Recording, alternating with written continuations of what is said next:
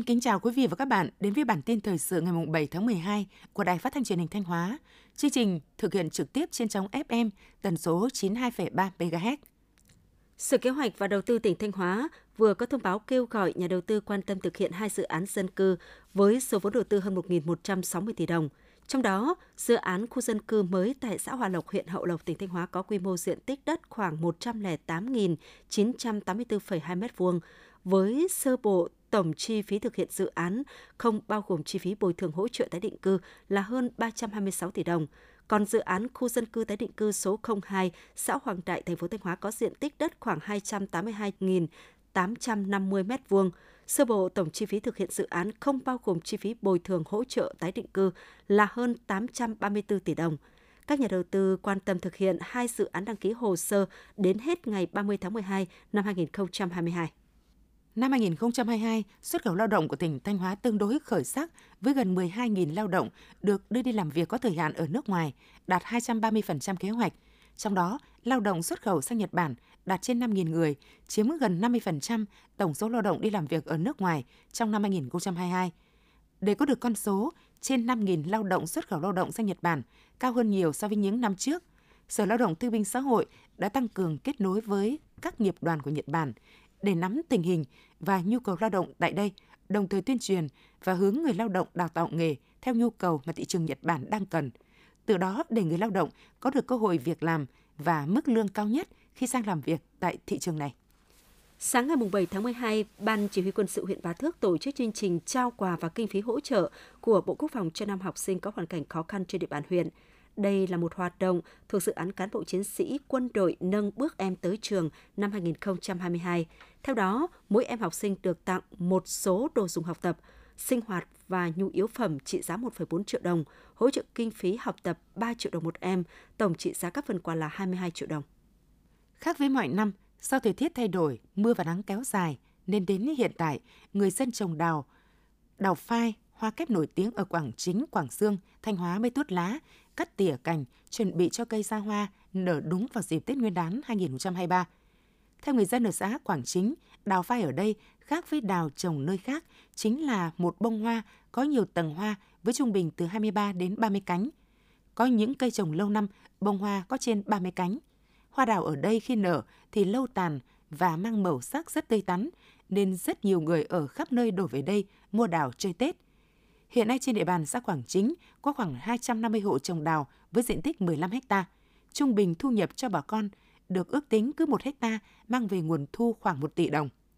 Tiếp theo là phần tin trong nước. Theo Hiệp hội Chế biến và Xuất khẩu Thủy sản Việt Nam VASEP, tính đến hết tháng 11 năm 2022, với doanh số gần 290 triệu đô la Mỹ từ Việt Nam, khối thị trường Trung Đông có mức tăng trưởng khá ấn tượng, tăng 44% và chiếm gần 3% tổng xuất khẩu thủy sản. Các mặt hàng thủy sản chủ lực xuất khẩu sang thị trường Trung Đông gồm cá tra chiếm 44%, cá ngừ chiếm gần 30%, tôm chiếm 16%, các loại cá biển khác và mực.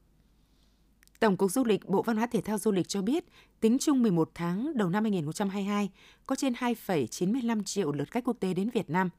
Lượng tìm kiếm quốc tế về du lịch Việt Nam vẫn duy trì ở mức cao, trong đó lượng tìm kiếm về cơ sở lưu trú cao hơn 12 lần, tìm kiếm về hàng không cao gấp 4 lần so với đầu tháng 3 năm 2022. Các điểm đến của Việt Nam được quốc tế tìm kiếm nhiều nhất là thành phố Hồ Chí Minh, Hà Nội, Đà Nẵng, Phú Quốc, Nha Trang, Hội An, Đà Lạt, Huế và Phan Thiết.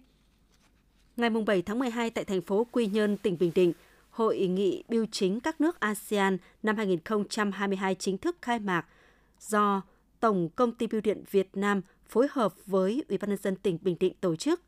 Hội nghị các nước biêu chính ASEAN được tổ chức hàng năm với sự tham dự của biêu chính 10 nước trong khối ASEAN bao gồm Brunei, Campuchia, Indonesia, Lào, Malaysia, Myanmar, Philippines, Singapore, Thái Lan và Việt Nam.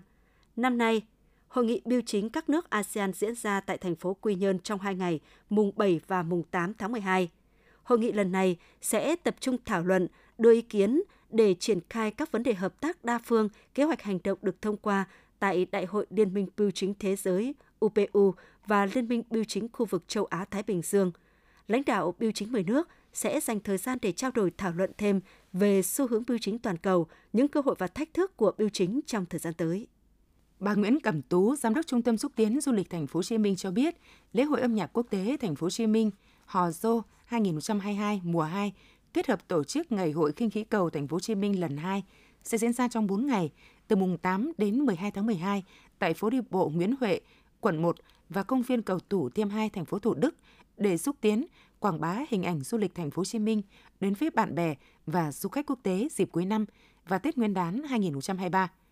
Theo đó, người dân và du khách sẽ được xem trình diễn bay khinh khí cầu, chụp hình check-in với khinh khí cầu, trải nghiệm dịch vụ bay trên khinh khí cầu. Ngoài ra, du khách sẽ được quan sát toàn cảnh thành phố Mang Tên Bác tại độ cao 70 m trong điều kiện thời tiết thuận lợi, mỗi lượt bay từ 5 đến 15 phút. Hơn 10.000 cơ quan nhà nước dịch vụ công dùng Zalo kết nối với người dân. Đây là con số khá ấn tượng nếu so sánh với 10.566 xã phường ở Việt Nam. Đáng chú ý là việc ứng dụng Zalo trong phòng ngừa tội phạm có sự phát triển nổi bật trong năm qua, với hơn 5.000 đơn vị công an mở tài khoản Zalo tính đến tháng 12 năm 2022. Theo thống kê của Tổng Liên đoàn Lao động Việt Nam, tính đến ngày 1 tháng 12, có 1.235 doanh nghiệp thuộc 44 tỉnh, thành phố bị ảnh hưởng sản xuất kinh doanh phải cắt giảm lao động. Hơn 430.660 người lao động bị giảm giờ làm việc và có đến trên 41.550 lao động bị thôi việc, mất việc. Tổng Liên đoàn Lao động Việt Nam dự báo tình hình sản xuất kinh doanh của các doanh nghiệp còn gặp khó khăn, đơn hàng sẽ tiếp tục bị cắt giảm có thể hết quý 1, thậm chí quý 2 trong năm 2023, khiến nhiều lao động bị thiếu, mất việc làm, ảnh hưởng nghiêm trọng đến thu nhập, đời sống. Nguyên Thứ trưởng Bộ Lao động Thương binh Xã hội Phạm Minh Huân cho rằng, nhà nước cần có chính sách cụ thể để hỗ trợ người lao động bị giảm giờ làm, không có việc, đồng thời hỗ trợ doanh nghiệp giữ chân được lao động. Thông tin từ Bảo hiểm xã hội tỉnh Khánh Hòa, đến hết tháng 11, các doanh nghiệp trên địa bàn tỉnh đang nợ bảo hiểm xã hội, bảo hiểm y tế, bảo hiểm thất nghiệp từ một tháng trở lên với tổng số tiền là 142 tỷ đồng. Trong đó, trên 435 đơn vị doanh nghiệp đang nợ bảo hiểm xã hội, bảo hiểm y tế, bảo hiểm thất nghiệp trên 6 tháng với số tiền từ 98 tỷ đồng. Để bảo vệ quyền lợi cho người lao động, Bảo hiểm xã hội tỉnh Khánh Hòa thường xuyên phối hợp với Thanh tra Sở Lao động Thương binh và Xã hội, Công an tỉnh và các đơn vị liên quan đẩy mạnh thanh tra kiểm tra liên ngành việc chấp hành pháp luật bảo hiểm xã hội, bảo hiểm y tế nhằm đôn đốc thu, thu nợ theo đúng quy định của pháp luật. Ngày 14 tháng 12 tới đây, đội tuyển Việt Nam sẽ có trận giao hữu với Philippines. Đây là trận đấu tập thứ hai, cũng là trận cuối cùng trong quá trình chuẩn bị cho chiến dịch AFF Cup 2022 của thầy trò huấn luyện viên Park Hang-seo – Liên đoàn bóng đá Việt Nam cũng đã công bố giá vé của trận đấu giao hữu trên. Theo đó, vé có mệnh giá cao nhất là 500.000 đồng, hai mệnh giá còn lại là 300.000 đồng và 200.000 đồng. Ngay sau khi có thời gian nghỉ Tết chính thức, lượng đặt chỗ của các chặng bay chính tăng lên nhanh chóng, đặc biệt cho những ngày bay áp dụng là 28-29 tháng Chạp, mùng 4, mùng 5 Tết – Thời gian gần đây đã có những website giả mạo các hãng hàng không khiến một số khách mất tiền oan và bị đánh cắp thông tin cá nhân. Trường hợp này xảy ra ngay cả với các chặng bay quốc tế về Việt Nam. Để đảm bảo quyền lợi của hành khách cũng như của các hãng hàng không, Cục Hàng không Việt Nam khuyến cáo hành khách nên mua vé máy bay qua phòng vé hoặc các đại lý chính thức của hãng. Hành khách cần cẩn trọng khi mua vé qua các kênh trung gian không có địa chỉ nguồn gốc rõ ràng. Hành khách nên truy cập vào các trang thông tin điện tử hoặc gọi đến tổng đài hỗ trợ hành khách của các hãng hàng không để tìm hiểu các thông tin liên quan đến việc mua vé máy bay trực tuyến khi có nhu cầu sử dụng dịch vụ vận tải hàng không. Khoảng 6 giờ 30 sáng ngày 7 tháng 12, người dân ở đường Cây Gia, khu phố Tân Phú, phường Tân Bình, thành phố Di An, tỉnh Bình Dương phát hiện lửa bốc lên từ vừa phế liệu trên địa bàn. Thế vậy mọi người đã cùng nhau dập lửa nhưng bất thành. Sau đó ngọn lửa bùng phát mạnh và lan sang hai quán cà phê mái lá bên cạnh vựa phế liệu – Nhận được tin báo, cảnh sát phòng cháy chữa cháy, cứu nạn cứu hộ công an tỉnh Bình Dương đã điều 5 xe chuyên dụng cùng hàng chục cán bộ chiến sĩ đến hiện trường dập lửa. Đến khoảng 8 giờ sáng cùng ngày, đám cháy được khống chế. Vụ cháy không có thương vong về người, nhưng làm vựa phế liệu rộng 120 m2 và hai quán cà phê mái lá bên cạnh cháy rụi đổ dập. Theo Trung tâm Dự báo Khí tượng Thủy văn Quốc gia, từ 15 giờ 30 phút đến 20 giờ 30 phút ngày 6 tháng 12, Khu vực các tỉnh từ Quảng Trị đến Khánh Hòa, Con Tum, Sa Lai và Đắk Lắk tiếp tục có mưa. Nguy cơ xảy ra lũ quét trên các sông suối nhỏ vùng núi, sạt lở đất trên sườn dốc, sụt lún đất tại khu vực các tỉnh từ Quảng Trị đến Khánh Hòa, Con Tum, Sa Lai và Đắk Lắk. Các tỉnh từ Thanh Hóa đến Thừa Thiên Huế, phía Bắc có mưa vài nơi trời rét, phía Nam có mưa, mưa rào rải rác và có nơi có rông trời lạnh. Riêng Thừa Thiên Huế có mưa vừa mưa to, có nơi mưa rất to, rông. Trong mưa rông có khả năng xảy ra lốc xét, mưa đá và gió giật mạnh.